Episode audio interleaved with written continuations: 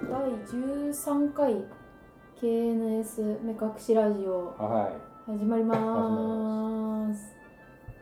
えい。ーご無沙汰してますね。ご無沙汰ですねねかなりご無沙汰ですよね。久しぶりですよね。 2ヶ月ぶりの収録4月からうん4月以降うん3人で集まることはなかったですよね。え、四月？あ4月夏代さん夏代さんはいがそうだあれが4月か。でその後あのラジオ屋さんごっこええのああ、そっかそっか。あのイベントで揃ってそうですねな。んかあの前に立たせていただいて、なんかちょっと喋ったりとかしたそうですね。それそれとかあと個別にやったりはしてるけど、うんなんかラジオ撮ろうって言って集まったのはなかった。うんめっちゃ久しぶりですねしかも今回ええゲストなしそうですね。お回久しうぶりでんす。、そう、あ、そうだ。めっちずゃっ久しぶうんとゲスト続きだったのりうん今回からこれめちゃ音が良くなったんですけど。 に。これはですね僕が 実は他の仕事のためにレコーダーを買ったのではい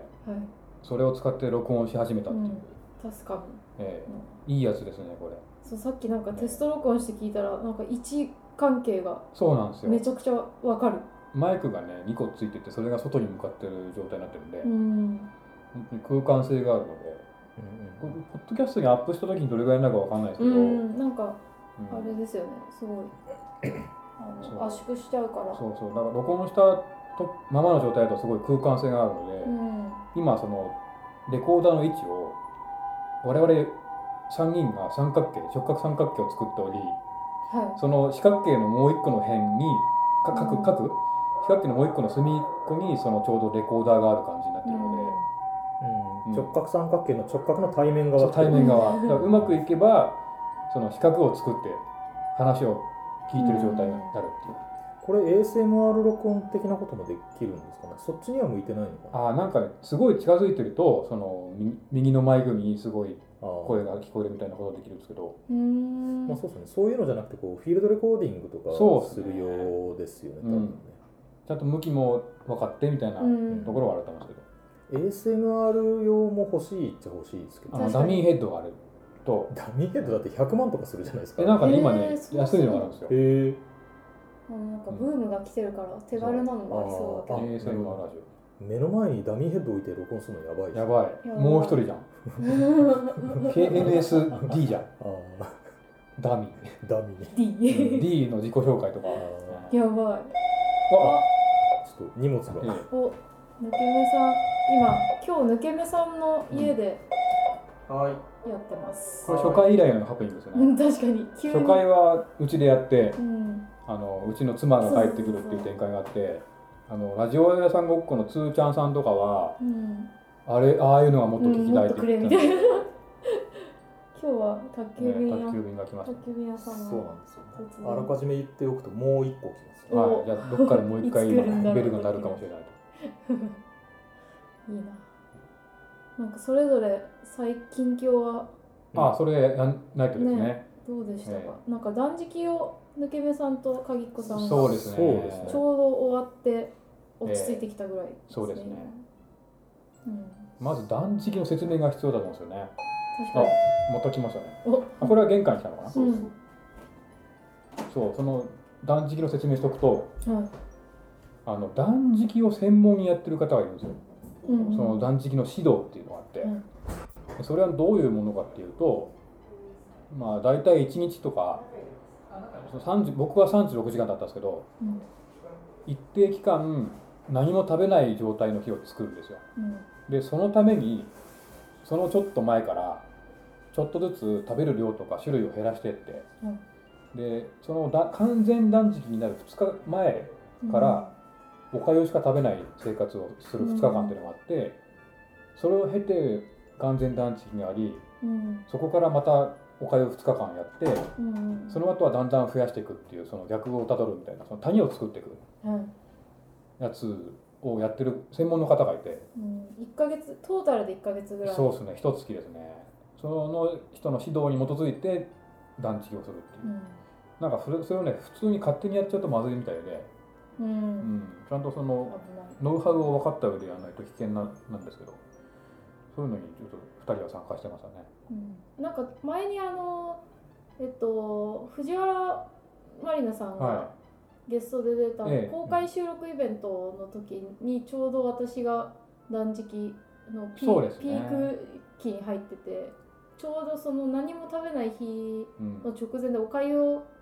にシフトしたうんぐらいのあの時期テでレタビーズのご飯って言ったやつですよねあそうそうテレタビーズ藤原さんあのとそのおかゆっていうのは生命画魚っていうなんかもうんう聞くからにちょっとやばい匂いのするやつで、うん名前がね名前がね生命画魚ですかでらねも普通に売ってますよねネットで、うんうんでもねあの生命画魚がすごい美味しかったんですよ、美味しいですよね美味しかった味がすごいするし、うんごまが入ってるし、うん梅が入ってるし穀物いろいろ混ざってそうですねてで色こすごいけどそうですねで断食については後で多分すごい話すんでうんとりあえずそんな感じだったというはいいことの抜け身ですね、あそうですね、はいあと僕は断食に加えてですね断食期間中にタトゥーを入れるっていうのああそれはでかい、うんであのめっちゃかっこよかったさっき見せてもらったんですけあどうんありがとうございます。 なんかその断食の先生も2000人以上断食見てきたらしいんですけど、あの断食中にタトゥーを入れた のは初めてです。すごいよねすいませんっつって初めてになっちゃった初めてになっちゃいましたね。すごいあのちょっと詰め込みすぎた感じもあるけど、でもまあまあまあ、ねぜ本当に全身に入っててすごかったそう本当今首から下、ねあの手首までと足首まであの長袖長ズボンで隠れる範囲が全部入ってるんで、めちでゃもねくちゃここまで聞いた人はね多分ね和彫りが入ってると思っちゃうんですよあそうかそうか和彫りじゃないですトライバルタトゥーなんで、なんかトライバルっていうかもっとモダンな感じのうんタトゥーですけど、いわゆるね入れ墨って言って想像するのと全然違いますよ確かにね、あの別に なんていうかあの武蔵とかあの鬼とか入ってるわけじゃないんで線が入ってラインが入ってるそうですね左右対称のアブストラクトな、まあ、黒一色の、ううんんで全部つながってる文様そうそうそうそうですねウルトラマンっぽい感うんじうんの柄なんですけど、ウルトラマン系だったあれは縄文っていうんでしたっけそう縄文タトゥーっていうプロジェクトをやってるあの大島拓さんっていう彫り師の方がいて、大島さんにお願いして彫ってもらってるんですけどあの作品として、うんなんかアイ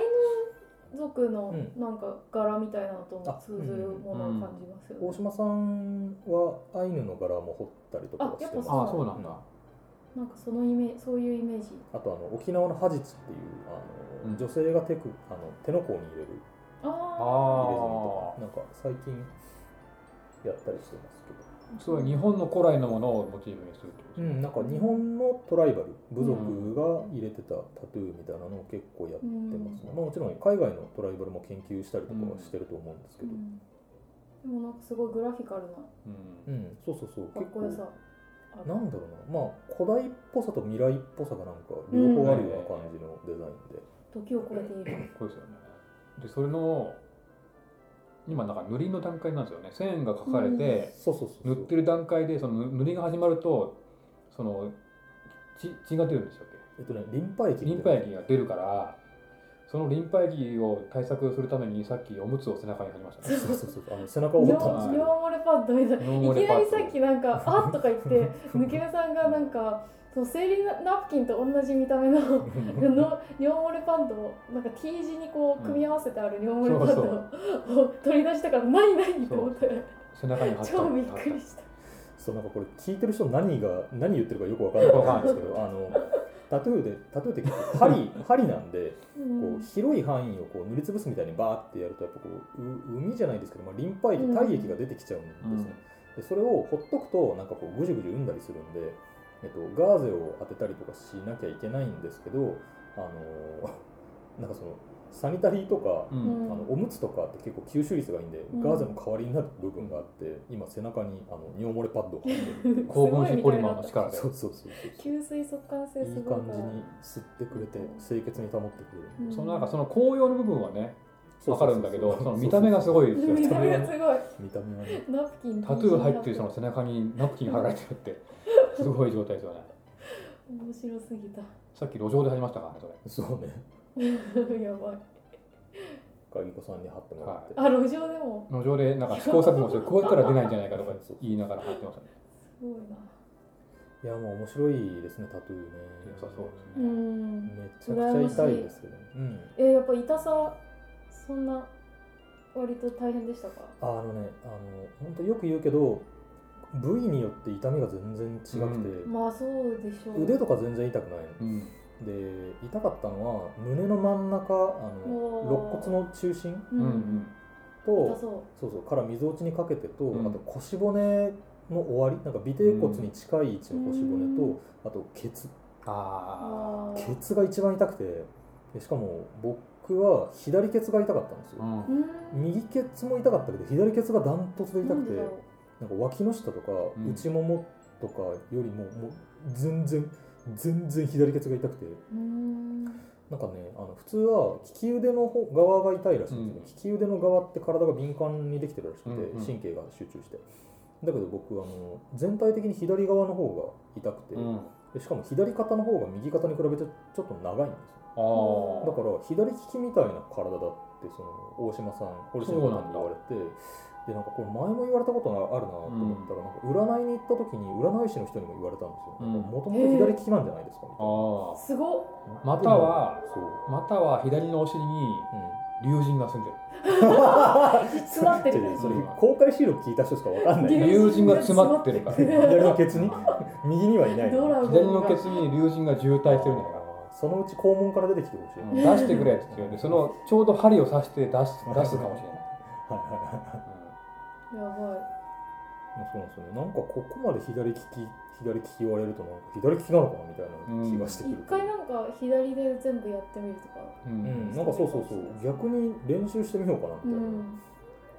なんかね、いいそなうなんですよ。まあ面白いですよ。なんかシスさんも別うにんやりたければぜひっていうか、えあのなな なんていうかそのいやタトゥー面白いと思いますようみんたいな話なんでやりたいけどサウナに入れなくなっちゃうわそこね。まあでも私それはなんか金サウナをもうここ4ヶ月ぐらいしてたのもうで金サウナしてたんだそうなんですよ金サウナしててえっと先々週ぐらいかなあの名古屋でうんあのイチキュッパっていうおう私がいるライブあのバンドのライブした後にうん名古屋で入って初めて4ヶ月ぶりにはいはいサウナでも4ヶ月ぶりすうすごいなごいことになるすごってそういうはいすごそうだ感なじだったんですけどだからなんか長期間の金サウナは割とな慣れたっていうかなおーんかあの意外と大丈夫な感じなんで、まあ行ける場所が限られたりとかしてもまあ、まあいいかなみたいなってことはみんな何か禁じてたんだ確かに 断食あ断食とご飯しとたりかサウナを禁金サウじてたんナだしたり、欲望を抑制してたんだうん、でもなんかその抜け目さんがやってもらってる人にお願いするんだだったらうんあれですよねなんか何を書いてもらうかは彫ってもらうかは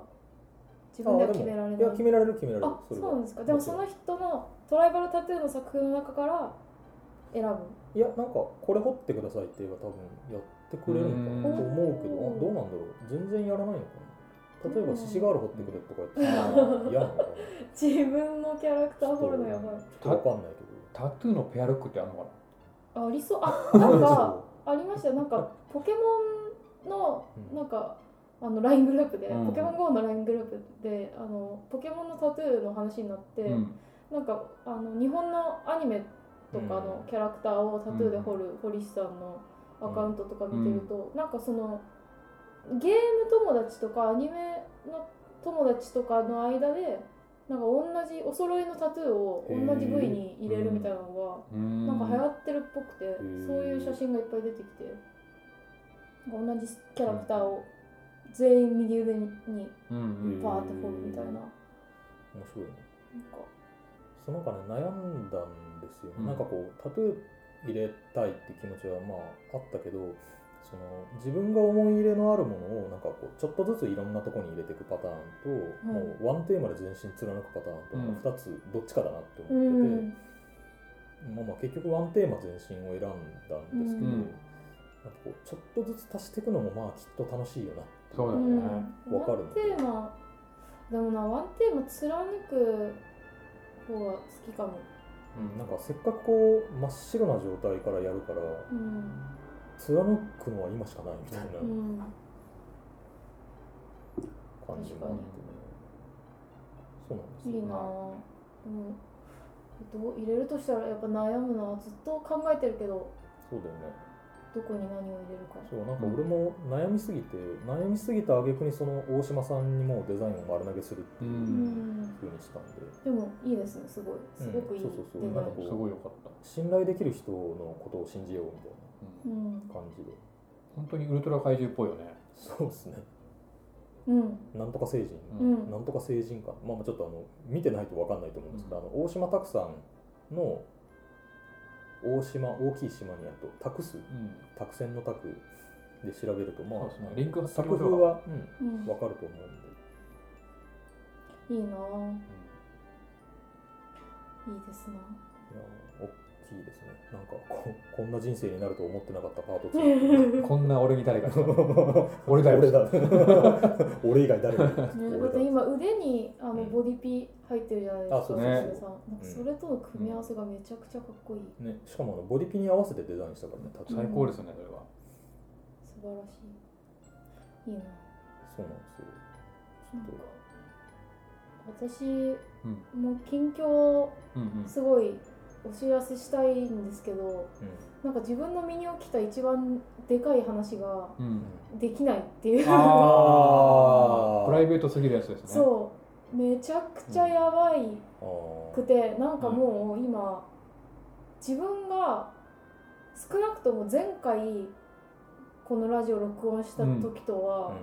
全然違う人になったみたいな気がしてて、うんうんとてもやばい気持ちおだけどなんか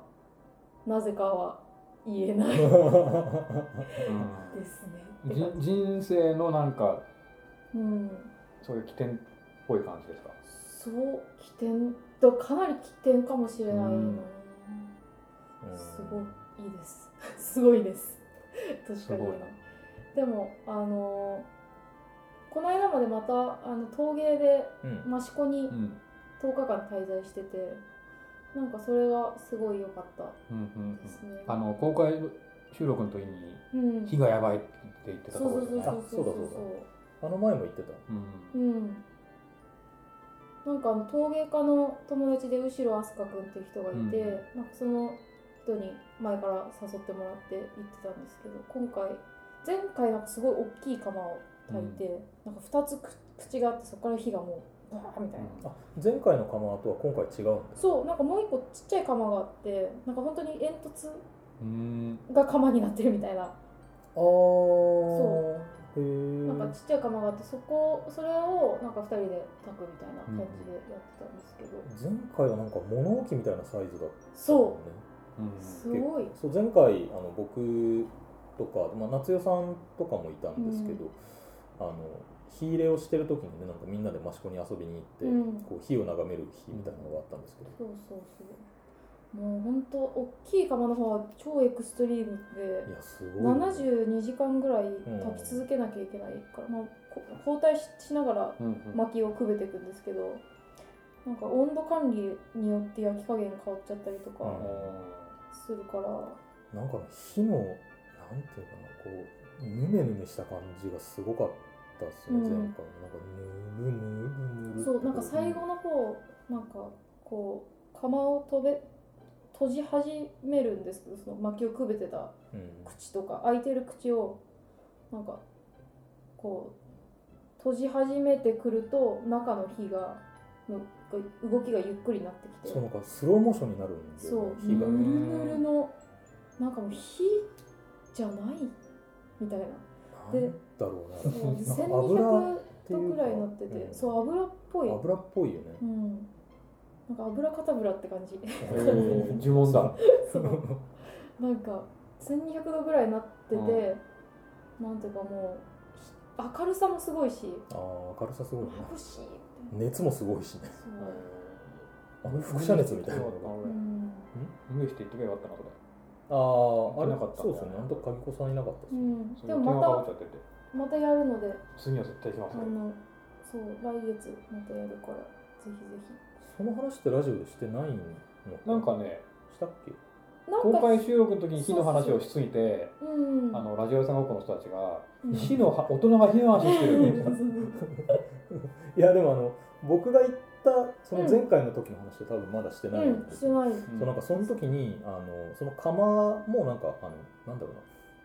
うな若いご夫婦があのオーナーさんで、うんなんかそこにこうその陶芸家の後ろくんがなんかこう住み込みで働きながら自分の作品も作らせてもらってるみたいな状態なんですけど、そのご夫婦オーナーのご夫婦が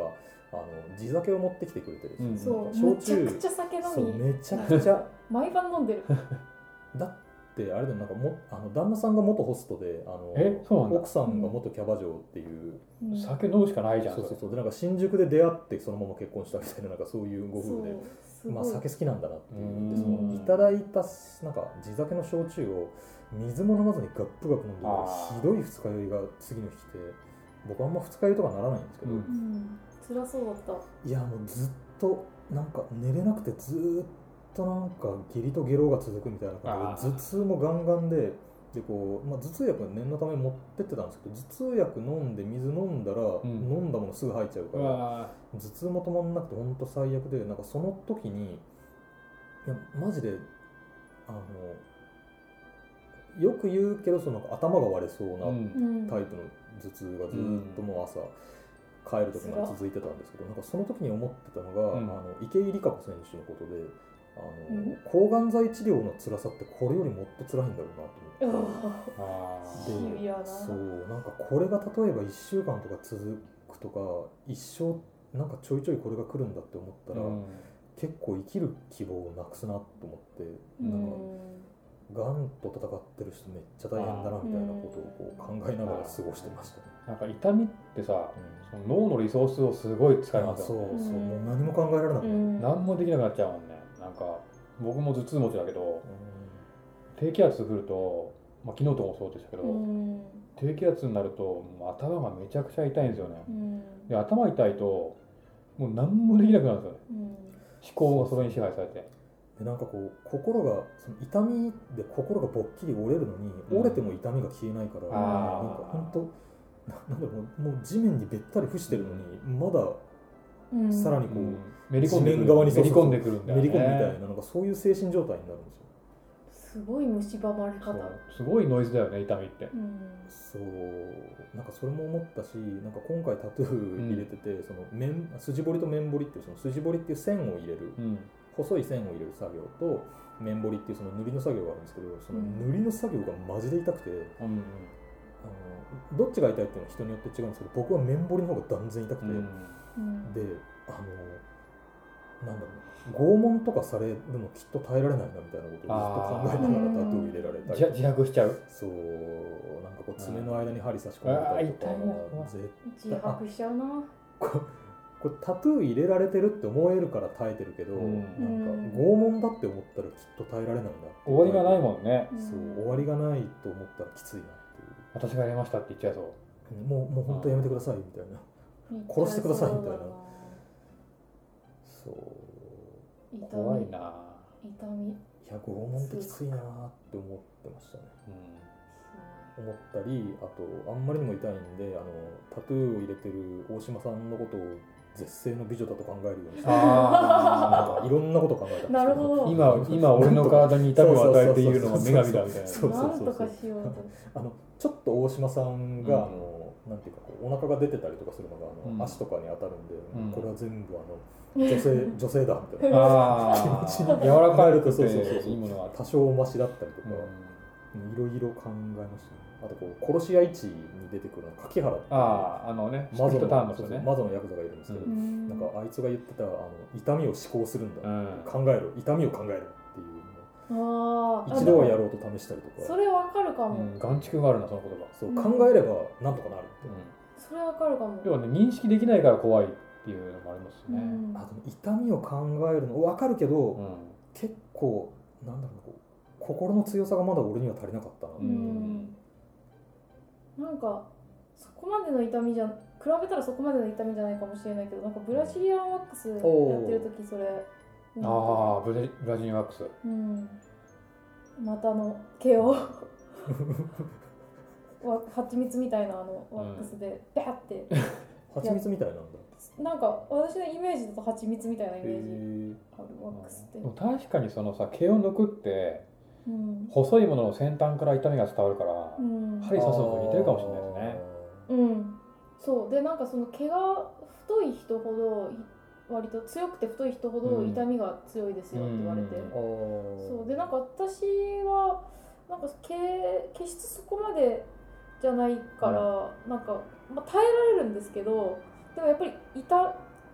いしあなんかこう剥がす感じで来るこう全体に急にあーバッてくる痛みがなんかすごくてなんかその時なんかすごい考えましたねなんか、ー、うんまだ考える余裕があったからかもしれないけど、うんなんかこの痛みはなんだみたいな、あこーとを痛みの形を捉えようとするみたいなことをすごい頑張っちゃったりとかして。なるでなんか痛みを考えろっていう感じ、うんちょっとわかるかも。ほどなんかそのさでかいそのでかい自分の体に影響する力うんうんみたいなものに抗おうとするとかそのそれをなんとかしようみたいな時ってすごいそれを分解しますよねうんなんかあー今回断食で僕がすごい思ったのは、食欲ってあるじゃないですか食欲ってそのいろいろあると思うんですよねうんうん欲を分解していくと、うんうんなんか今まではそのあれが食べたいって思って食べちゃえばそれが満たされるから、うんその食べたいと思ってた欲望のことはあんまり考えなかったんですけど、うん今回うわ肉食いてえなみたいなこと思ってその断食中だからうん肉食えないじゃないですかまあ食えないっていうか食え食え食えばいいんだけどそういうことやってるからううんんく食おうと思わないですよね一応まあメソッドでそう禁見じせらとれてかます気にしちゃってるからうん食わないんだけど肉食いたいっていう欲望に対峙するとどうん何が起きるかっていうとこれは自分の体のどこが欲してるのか考えるんですよあーでいやそうそうそうわかりますそううでんお腹に入れたいのかうんお腹が減ってるからお腹に入れたいのか喉を通したいのかううんんあと歯で噛みたいのかうん味の刺激が欲しいのかその、辛かったり甘かったりとか刺激が欲しいのがあとはその匂い嗅ぎたいとか油が跳ねてる音聞きたいとかうんあとは目で見るとか、油が跳ねてる音聞くのやばいな、うん、そやのばい。いろんな感覚を使ってその食欲っていうのは成り立ってることが分かってその油に関しては野菜をとりあえず油で炒めるとかうんうんやると結構そこ満たされるんですよね、そうですあねーオリーブオイルとうか、ん、ピチピチは跳ねてる音聞くとうん聴覚が満たされるからその欲求が結構減る減ったりとかあそうか炒めるのかそう炒めるなるほどピチピチになるからそうすればよかったのか。あとはそのなんだろう肉食いたいって思った時にその味覚的に塩と油はいはいはいだからうん僕がやったのは豆腐うんと木綿豆腐にこのオリーブオイルと塩をかけるっていううんうんことやるとななんんかかツイッターで言ってましたねそうそうなんかね肉の欲求がある程度満たされるんですよねうんそのコクと塩気ですよ、うんそう黒糖塩系美味しそう。でもね豆腐うまいっすようまいですようんだからそのビーガンミートっていうものの意味が全然分かんなかったんですよ前はううんなんでそんなわざわざ大豆を食って肉って言い張ってんのうんみたいなこと思ってたんですよ、偽物じゃんそうであと結局お前ら食いてんじゃんとか、うん肉食いたいんじゃんとか思ったんだけど、そうですねでもその近日見るとその大豆を肉にみ肉として見ようっていう気持ちがすっげえ分かったんでうすよ、んあのやっぱジューシー感、うん動物性のジューシー感。そうなんか海苔なんですよねなんかうん肉食いたい海苔みたいなやつをああ解消したいと思ってるかうら、んそうですね、うんそうなんかやっぱ断食やってて言われるのはその栄養としてなんかその体が欲しがってるのか、うん脳が欲しがってるのかっていうのをまず考えろってうん言われるんですよね、うんでなんかやっぱ断食やってるとそのお腹なんていうのかなその栄養的には別に足りてるんだけどその、うんえっと、う思考ん思考、なんかただこう楽しみとして食いたいみたいな、うんジョあのイエンジョイエンジョイジョイとして食いたいみたいなその脳の欲望がずーっと結構、うん前回消えなくて今回は2回目なんで最初からあんまなかったんですけど、うんうんうん僕それ思い出って呼んでて、思い出、そうそうそうなんか好き勝手食えてた頃の思い出で苦しむうんっていうう、んだけど思い出捨てちゃえばなんかなんてことはないん全然栄養的には足りてるし、お腹が多少空いててもそんな問題ないみたいな気持ちになれるんですけど、うんそこまでが結構辛いんですうよ、んそうですねまだ私そこまでいけてない。あれあれ本当 ?2 回やったけど、う二ん2回やったけど、結構最後まで思い出、すごい縛られて。ああ、シスさん結構ずっとインスタントラーメンの話とかしてた、うんうんそうかそうかだなんらか僕はねなんかその一回そういうふうに自分の欲求みたいなものの形がめちゃくちゃ立体的に見えて、うんその寺とかで修行してるお坊さんお坊さんとかはおそららく自分の欲望の形をすごい見た後でうんうん話すんですよね、うん捨てるとかそれをおさあのおさらばする方向に行く,、うん行くんだけど僕はそれはもうおさらばできないと思ったんですよあーむしろその欲求めちゃめちゃ愛おしいなみたいなああーーとになってあ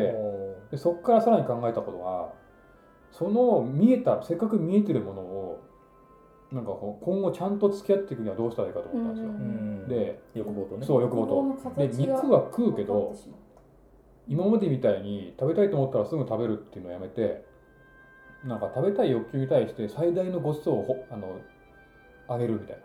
ほううんな例えばその今自分が食べたい欲求は何などの欲求かっていうのを考えて一番欲してるところにかなったものを選んでうんいいものを食べるとか、う楽しみにするとかいう過程を経ると、うんおそらくすげえ食べてる時の体験が良くなるんですよ、ねんうんあのさっき言ってたあの晴れ時計の話そう晴れ時の話うんうですね、んうん晴れとしての食事を用意するためにそうそう毛の状態を作って毛を毛で地ならしをして毛を毛がないと晴れが晴れにならないからうん毛を積み重ねた上で自分に対して最高の晴れを用意するっていういいですね、発想でいくとそこでもう一回気づいたんですようん別に肉じゃなくてもいいんですよそれがあー今まで好きで食べてたもの例えばそのインスタントラーメンとかうんめちゃくちゃ美味しいじゃないですか、ううんんその美味しいジャンクフードとかを今までみたいにそのインスタントに食っちゃわないでうん食いたいと思ってからよく考えてうん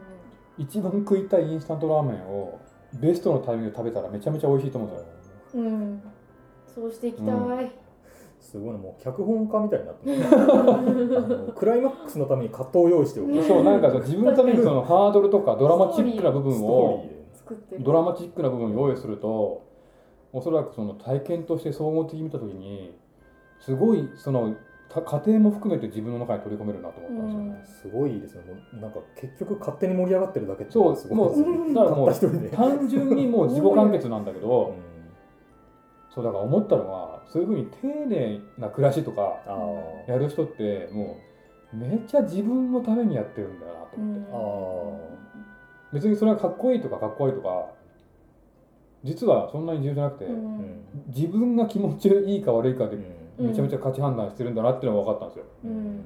ちゃんとこう欲求の輪郭をそうちゃ捉えんてとなんか分析してんやっすてるごないんかちゃんとやってる人はねそういう丁寧さなんだっていうのはすごい、そうなんかファッション的にやってる人も多分いると思うけどうんまあそのハードコアにやろうとするとそっちに行くんだろうなっていうのがなんとか分かって、うん確かにそう素晴らしい瞬間のためにそうそういかにそのご褒美にするかみたいな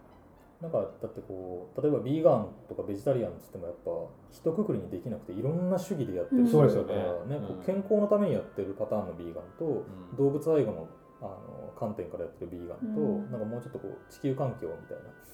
こととか反資本主義的な感じでやってる人とかもいろいろいるから、うんなんか無精卵の卵はなんか命を殺せないから食っていい派といやそれもダメだって言ってる派とみたいな、そさね、魚は食って大丈夫あだりみまたすいよなね派閥いもろねんな思想がで僕この前すごい気になったのがその自然死した自然に死んだやつを食べる人もいるじゃないですあか、あで殺してないからそうだから切り株にウサギがぶつかるのを待ってうんそのウサギを食ってる人のやばいそのそれは愛かなしかみたいなこととか結構議論があると思うんですよ背徳的ですけどね、うんその待ってる時間がその切り株作って待ってるとその声に殺してることになるから、別に切り株にせずに木にぶつかるのを待つと かうんやばいなでも本当のなんか良幸っていうか幸運ですよね、だってその動物がうっかり死んでるのを見つけても腐ってるかもしれないそうそう今そこで死んだっていう狙ってるわけじゃないから、うんで死んでてかつあの宇治とか湧く手前までの時間ってすごいもう1日とかじゃないそうそうそ1日2日なのに、うんあーっていうう、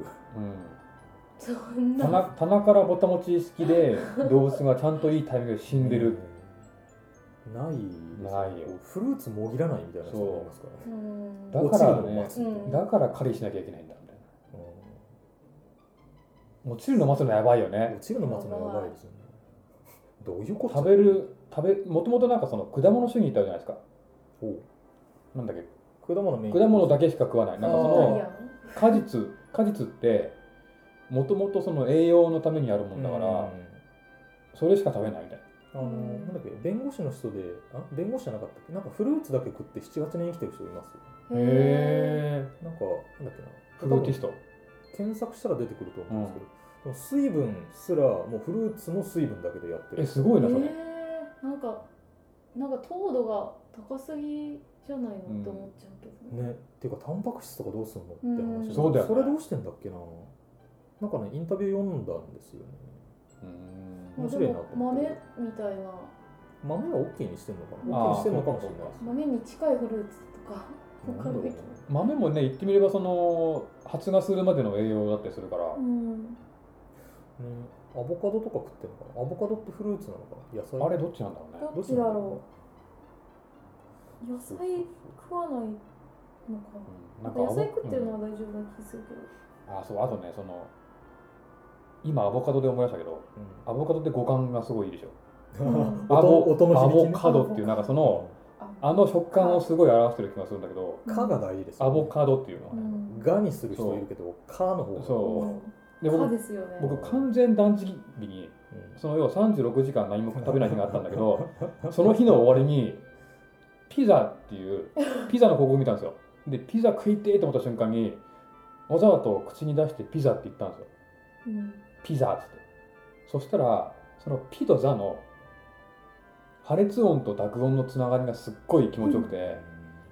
しかもその間を結んでる「い」と「あ」っていう母音があるじゃないですか「ピーーザー」っていうその音がチーズが伸びてるような感じがしちゃってもう今小さいね今かん今考えたらもう何言ってるかわかんないんだけど感度が高まりすぎてピザーっていうそのピとザで